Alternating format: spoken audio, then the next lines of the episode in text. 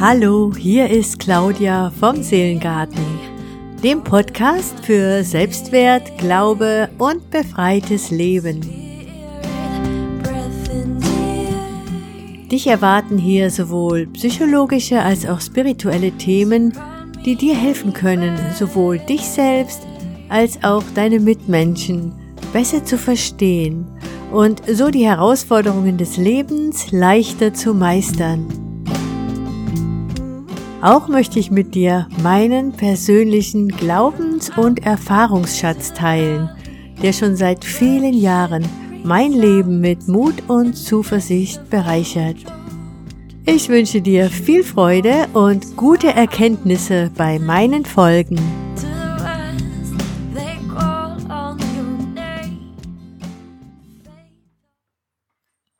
Heute folgt der zweite Teil zum Thema Helfersyndrom. In der letzten Folge ging es ja darum, wie du für dich selbst oder auch für andere erkennen kannst, ob man ein freundlicher, hilfsbereiter Mensch ist, der seine eigenen Grenzen aber durchaus erkennen und respektieren kann, oder ob es sich um ein tiefer eingeprägtes Verhaltensmuster handelt, wo das Helfen zur Lebensaufgabe, zum Lebenssinn und fast zur Existenzberechtigung wird. Und wenn der Drang zum ständigen Helfen so groß ist, dass deine eigenen Grenzen ständig überschritten werden, dann kann das ja auf Dauer zu Depressionen oder auch Burnout führen. Ja, auch ging es in der letzten Folge schon um elf hilfreiche Wege, wie du selbst aus deiner Veranlagung zum Helfersyndrom ausbrechen kannst und somit auch gesündere Beziehungen auf Augenhöhe und Respekt leben kannst. Ja, deshalb empfehle ich dir natürlich unbedingt, diese Folge anzuhören, falls du das noch nicht getan hast.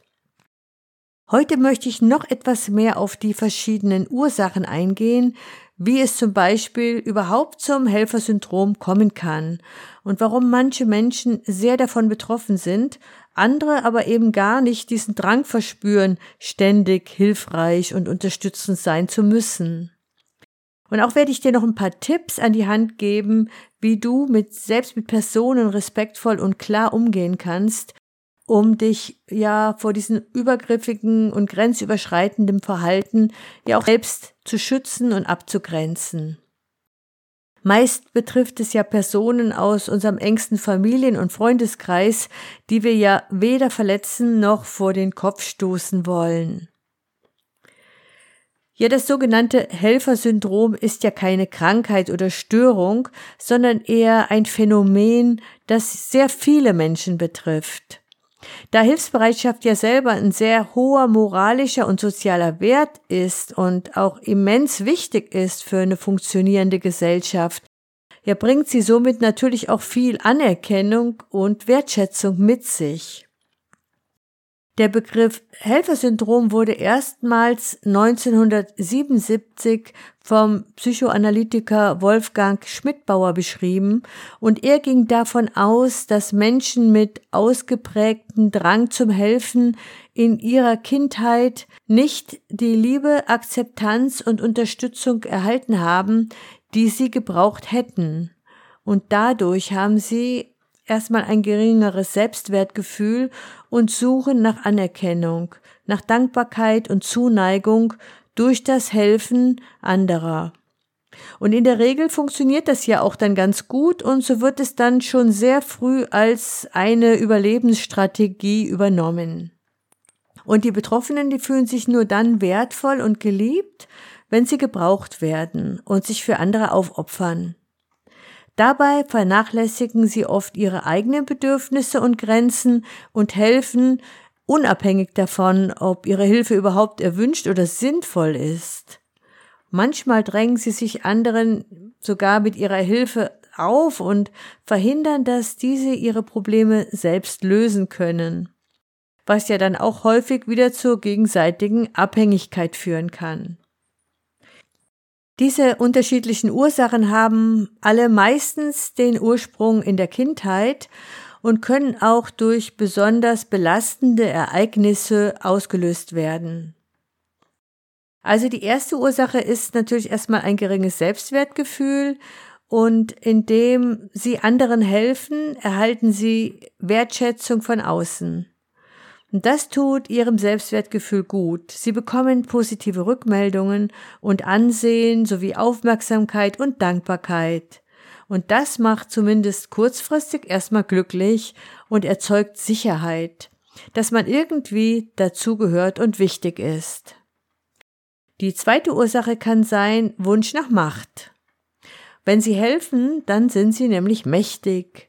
Sie können andere beeinflussen oder kontrollieren oder manipulieren, und es kann hier regelrecht zu Abhängigkeiten kommen. Solange der andere sie braucht, wird er sie nicht verlassen. Eine dritte Ursache kann sein eine emotionale Instabilität. Menschen mit sehr emotional instabilen Wesen sind besonders gefährdet, in einem Helfersyndrom zu landen. Sie suchen nach emotionaler Stabilität durch das Helfen. Es scheint ihnen eine innere, emotionale und beruhigende Sicherheit zu geben. Und oft plagt die Betroffenen auch ein ständig schlechtes Gewissen oder Schuld- und Schamgefühle. Das aktive Helfen kann hier das eigene Gedanken- und Gefühlssystem beruhigen. Eine vierte Ursache ist Konfliktbewältigungsstrategie. Sie helfen anderen, um von ihren eigenen Problemen abzulenken oder um Konflikte zu vermeiden. Wenn sie sich nämlich um die Angelegenheiten und Probleme anderer kümmern, dann brauchen sie sich mit den eigenen Baustellen nicht zu befassen. Sie sind ja so beschäftigt und eigene Probleme müssen da halt mal warten. So kann man Unangenehmes wunderbar aufschieben und verdrängen. Menschen mit Helfersyndrom haben häufig auch einen starken Wunsch nach Harmonie und gehen so gerne jedem Konflikt aus dem Weg. Eine fünfte Ursache für das Helfersyndrom kann ein massiver Liebesentzug in der Kindheit sein. Betroffene haben häufig wenig Zuwendung und liebevolle Aufmerksamkeit in der Kindheit erlebt. Sie haben gelernt, dass sie nur dann Liebe oder zumindest positive Reaktionen bekommen, wenn sie sich nützlich machen. Sie selber haben wenig Hilfe und Unterstützung erlebt und früh gelernt, dass sie sich nur auf sich selbst verlassen können. Das waren jetzt einige mögliche Gründe, die sich natürlich auch unterschiedlich stark ausgeprägt haben können. Aber vielleicht kommt dir ja die ein oder andere Beschreibung hier bekannt vor und du erkennst für dich, dass auch du lieber mal Ja sagst, obwohl du eigentlich wirklich Nein meinst. Und dass du ständig von anderen um Hilfe gebeten wirst oder selber anbietest, obwohl du eigentlich gar keine Zeit dazu hast oder auch einfach keine Lust. Vielleicht kennst du ja auch die Situation, dass du selber Hilfe bräuchtest, aber es dir so schwer fällt, andere um Hilfe zu bitten, vielleicht aus Angst vor Absage oder Ablehnung. Ja, und dann machst du es natürlich lieber alleine. Wenn das der Fall sein sollte, dann mach dir bitte bewusst, dass deine Freundlichkeit und Hilfsbereitschaft für dich durchaus zu verschiedenen Problemen und Konsequenzen führen kann. Wahrscheinlich kennst du davon auch schon einige nur zu gut. Überforderung und Erschöpfung. Du nimmst dir zu viel vor und vernachlässigst deine eigenen Bedürfnisse nach Ruhe, Erholung und Freizeit. Du kannst dich schwer entspannen oder abschalten. Das kann bis zum Burnout oder einer anderen Erkrankung gehen, die dich zwingt, kürzer zu treten. Und das ist wirklich kein freundlicher und fürsorglicher Umgang mit dir selbst.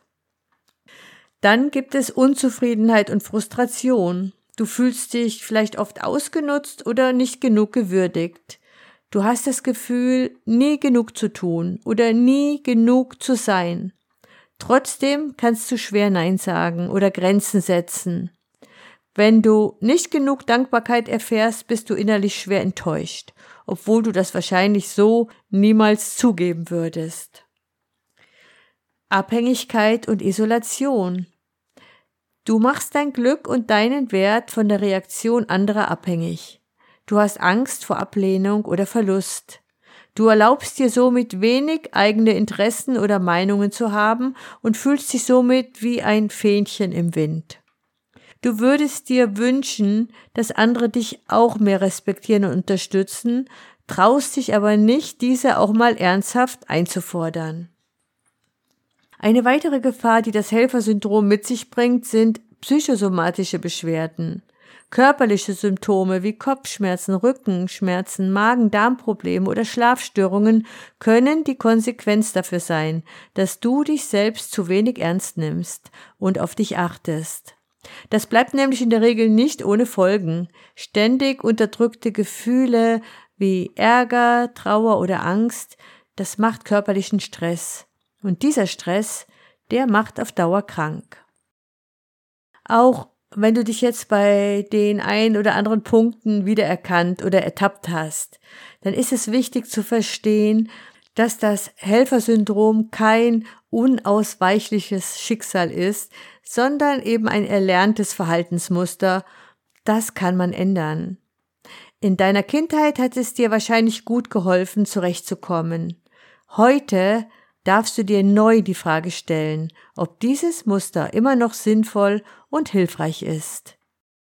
Und für eine neue, gesündere Strategie ist es wirklich nie zu spät. Wenn du dich selbst in der Beschreibung wiedererkennst, dann sei mutig und mach den ersten Schritt in Richtung Veränderung. Ganz einfach, weil du bist es wert. Aus welchem Grund solltest du rücksichtslos und lieblos mit dir selbst umgehen? Überforderungen, Krankheiten, Depressionen oder Burnout riskieren und gleichzeitig alle anderen als wichtiger erachten. Trotzdem hier noch zwei Punkte, die ich dir ans Herz legen möchte. Mach jetzt bitte erstmal deinen Eltern keinen Vorwurf.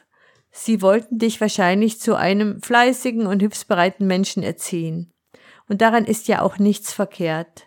Und sehr oft haben sie es selbst von ihren Eltern genauso gelernt und wussten es daher auch nicht besser. Vielleicht gab es auch andere Gründe. Es macht meist nicht so viel Sinn, jetzt in der Vergangenheit rumzukramen und die Schuld bei anderen zu suchen. Übernimm jetzt die Verantwortung für dein eigenes Leben und dein eigenes Lebensglück. Und dafür brauchst du deine Energie und ehrlich gesagt, die wenigsten von uns hatten die perfekten Eltern. Ich rede natürlich auch nicht von emotionalen oder körperlichen Missbrauch. Wenn dich das betrifft, dann hol dir bitte unbedingt professionelle Hilfe. Und ein zweiter Punkt wäre noch, dass du jetzt möglichst nicht in die Falle tappst und dein Helfersyndrom besiegen möchtest, indem du jetzt gar nicht mehr hilfst und alles ablehnst und in so eine Art Trotzreaktion gerätst. Das kann nämlich leicht passieren, wenn man sich bewusst wird, dass man das ein oder andere Mal auch ziemlich ausgenutzt wurde.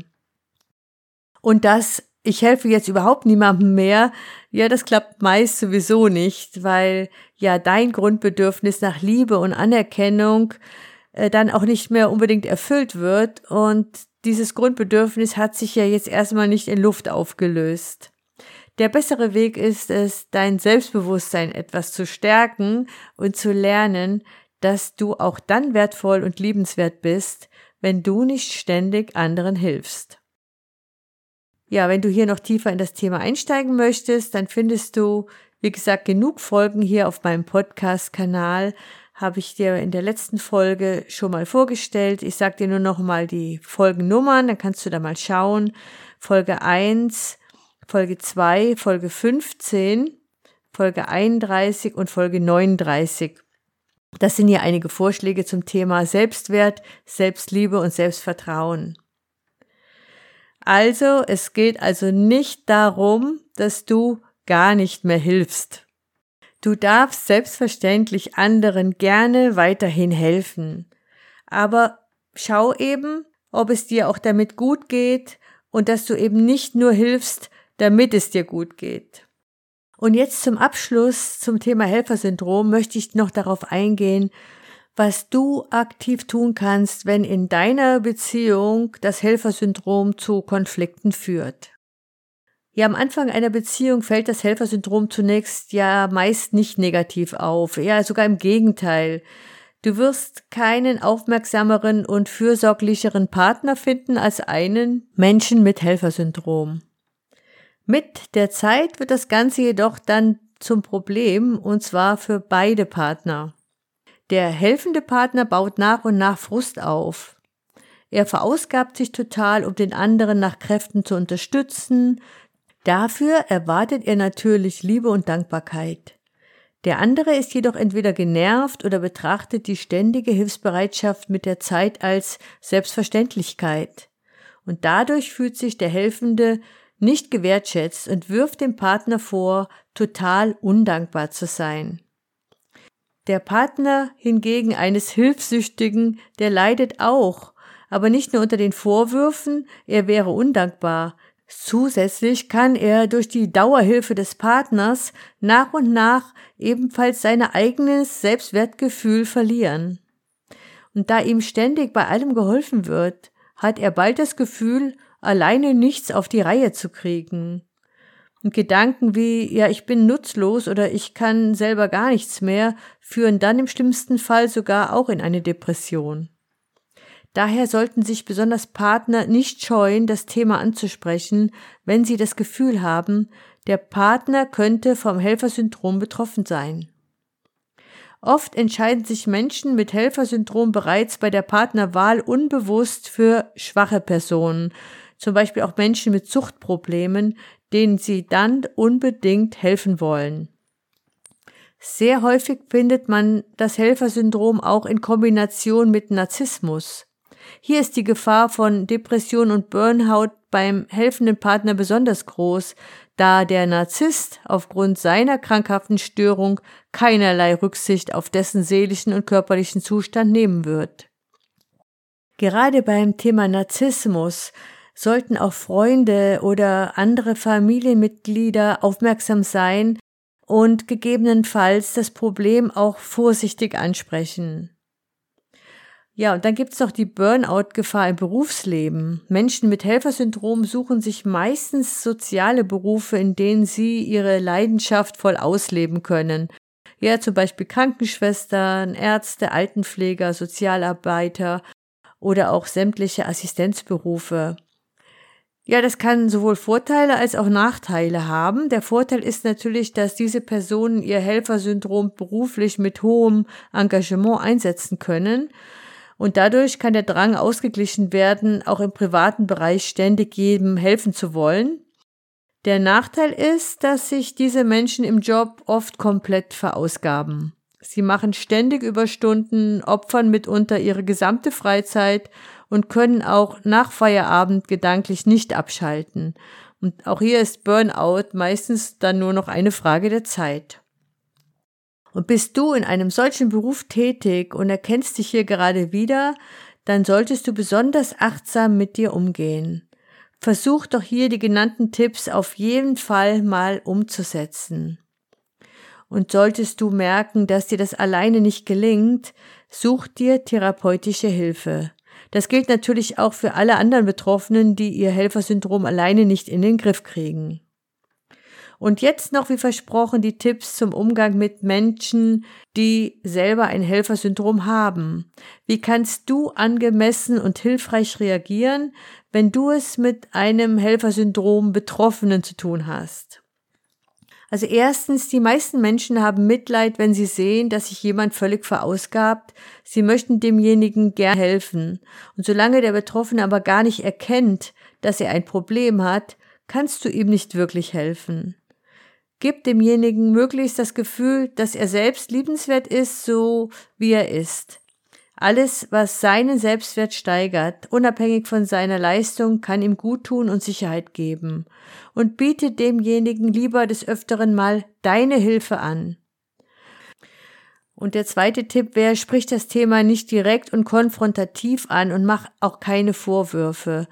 Weil eine Konfrontation mit den Worten, du hast doch voll das Helfersyndrom, das führt ja selten zum Erfolg und meistens belastet es denjenigen nur noch zusätzlich.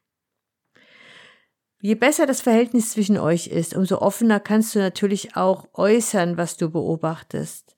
Und bleib dabei sachlich und schildere einfach nur dein Empfinden und dass du dir Sorgen machst. Du kannst auch erzählen, wie es dir geht und wie du dich fühlst, wenn dir zum Beispiel ständig alles abgenommen wird. Hab Verständnis und Geduld, wenn der andere alles abstreitet oder sogar wütend wird. Lass ihn dann in Ruhe und vertraue darauf, dass er trotzdem verstanden hat, was du ihm sagen wolltest. Vielleicht informiert er sich später selber zu dem Thema, wenn er unbeobachtet ist. Kannst ihm natürlich auch gerne hier von diesem Podcast erzählen. Und eventuell wird dein Gegenüber sehr emotional oder bricht sogar in Tränen aus. Ja, und das ist wirklich ein gutes Zeichen, weil Menschen mit Helfersyndrom leiden unter einer enormen emotionalen Belastung, die sie vor anderen verbergen und sich meistens auch selbst nicht eingestehen. Und durchbrichst du diese Mauer aus Verdrängung, dann kann sich der Weg zu einer positiven Veränderung auch öffnen. Und frag ihn, was er gerade braucht, und beschenk ihn mit deinem Verständnis und gerne auch, wenn nötig ist, mit ein paar Taschentüchern. Und wie schon im letzten Punkt erwähnt, frage öfters mal ganz gezielt, was er oder sie braucht oder sich wünscht, was er oder sie erwartet oder auch nach der persönlichen Meinung, wenn sie sich schwer tun, sich zu äußern. Ja, auch kleine Aufmerksamkeiten ohne Grund, einfach so, können helfen zu lernen, dass man nicht unbedingt etwas leisten muss, um geliebt und beachtet zu werden. Ja, soweit zum Thema Helfen und Helfersyndrom. Auch wenn es jetzt schon zwei Folgen waren, konnte ich natürlich nur einige Aspekte näher betrachten. Ich habe mich diesmal bewusst auf die eher problematischen Seiten konzentriert und das Helfersyndrom in seiner eher extremeren Form beschrieben. Einfach um die Dinge etwas klarer darzustellen. Natürlich können wir alle Nuancen und Abschwächungen bei uns und anderen finden oder diese in einzelnen Lebensphasen unterschiedlich ausgeprägt sein. Auch ist die Tendenz zum Helfen erfahrungsgemäß stärker bei Menschen, die bindungs- und beziehungsorientierter sind, als es vielleicht bei introvertierten Einzelgängern der Fall ist. Das eine muss nicht automatisch schlechter sein als das andere. Wichtig ist aber schon, dass wir erkennen, wenn es ein Ungleichgewicht gibt, weil darunter unsere Beziehungen und auch wir selbst auf Dauer leiden können. Zum Abschluss gibt es hier noch zwei Zitate. Der erste ist von Abraham Lincoln.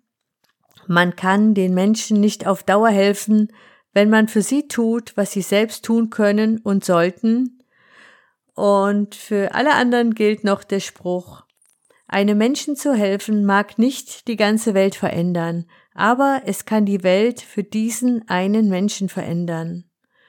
Um das eine vom anderen zu unterscheiden, dafür brauchen wir natürlich Respekt, Mitgefühl, als auch eine gute Portion Weisheit. Ja, und das wünsche ich uns allen von ganzem Herzen. Ich hoffe, du konntest neue Inspirationen für deinen inneren Seelengarten entdecken. Damit du keine weitere Folge verpasst, abonniere gerne kostenlos diesen Podcast. Über ein Like oder einen persönlichen Kommentar würde ich mich natürlich riesig freuen. Zum Schluss möchte ich dich gerne segnen. Empfange die ganze Fülle Gottes und seine tiefe Liebe zu dir. Sei sicher und beschützt, und ich bete in Jesu Namen, mögen Wunder in deinem Leben geschehen. Denke immer daran, alles ist möglich dem, der da glaubt. Alles Liebe, deine Claudia.